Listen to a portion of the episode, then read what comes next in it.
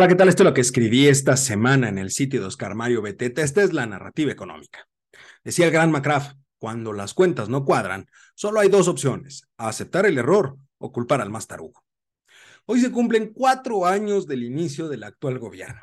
Un hecho que debo reconocer fue histórico. Llegaba al poder la izquierda mexicana. Un pensamiento que durante muchos años se dedicó a señalar los grandes abusos y corrupción en el gobierno, la falta de apoyos sociales, la violación de los derechos humanos, el uso electoral de los programas de gobierno, la gran incompetencia del modelo económico que de acuerdo con ellos había llevado a una gran parte de la población a la pobreza y sobre todo los altos niveles de inseguridad que se vivían en el país. La llegada del actual gobierno fue para muchas personas en este país una oportunidad de enmendar los grandes errores cometidos en el pasado, el momento en que los menos favorecidos de la sociedad mexicana tendrían la oportunidad de mejorar que durante tantos años se les había negado. Después de todo, el eslogan de la campaña fue, por el bien de México, primero los pobres. Asimismo, el hombre que encabezaba esta transición aseguraba que no tenía derecho a fallar. Prometió menos corrupción, más apoyos para los que menos tenían, el fin de la inseguridad de nuestro país, empleo para todas las personas y de manera puntual ofreció un crecimiento económico del cuatro por ciento. Tristemente, la realidad es completamente distinta a lo que se pensó.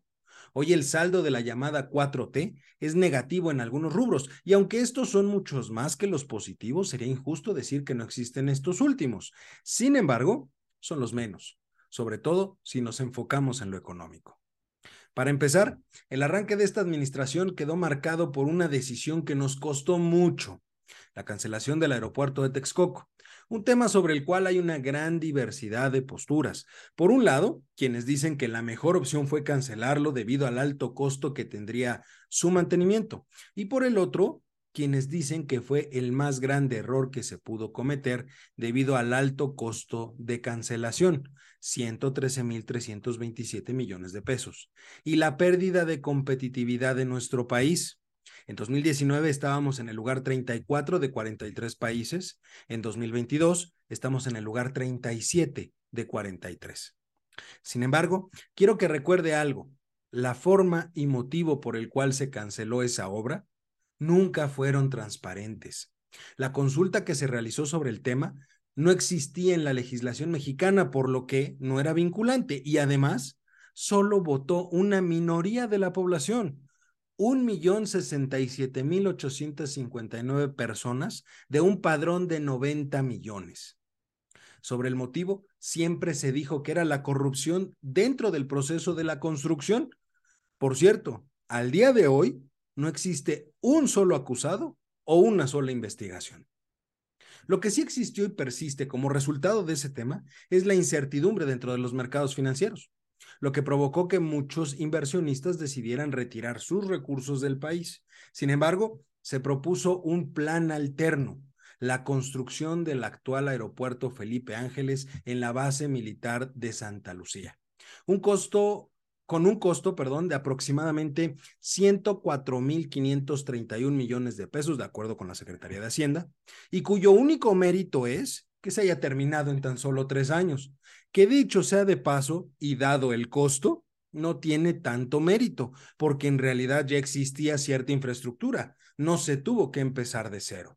Prácticamente lo único que se hizo fue mejorar y ampliar un poco las instalaciones, pero el aeropuerto es totalmente infuncional y el motivo es muy sencillo, no existe conectividad alrededor de esa terminal aérea y no tiene capacidad además para atender la demanda actual del Aeropuerto Internacional de la Ciudad de México. El A I F A puede atender hasta veinte millones de pasajeros, dicho por la Secretaría de la Defensa, que es quien lo opera. El Aeropuerto Internacional de la Ciudad de México atiende a más de cuarenta millones de pasajeros. El costo en dos mil veintidós del A I F A asciende a los cuatrocientos millones de pesos y para dos mil veintitrés se pre- tienen presupuestados ochocientos millones con tan solo un promedio mensual de ciento ochenta vuelos, mientras que el promedio de vuelos diarios del Aeropuerto Internacional de la Ciudad de México es de novecientos. En las próximas semanas estaremos analizando las pifias económicas de este gobierno. Por vía de mientras, tenga una excelente semana.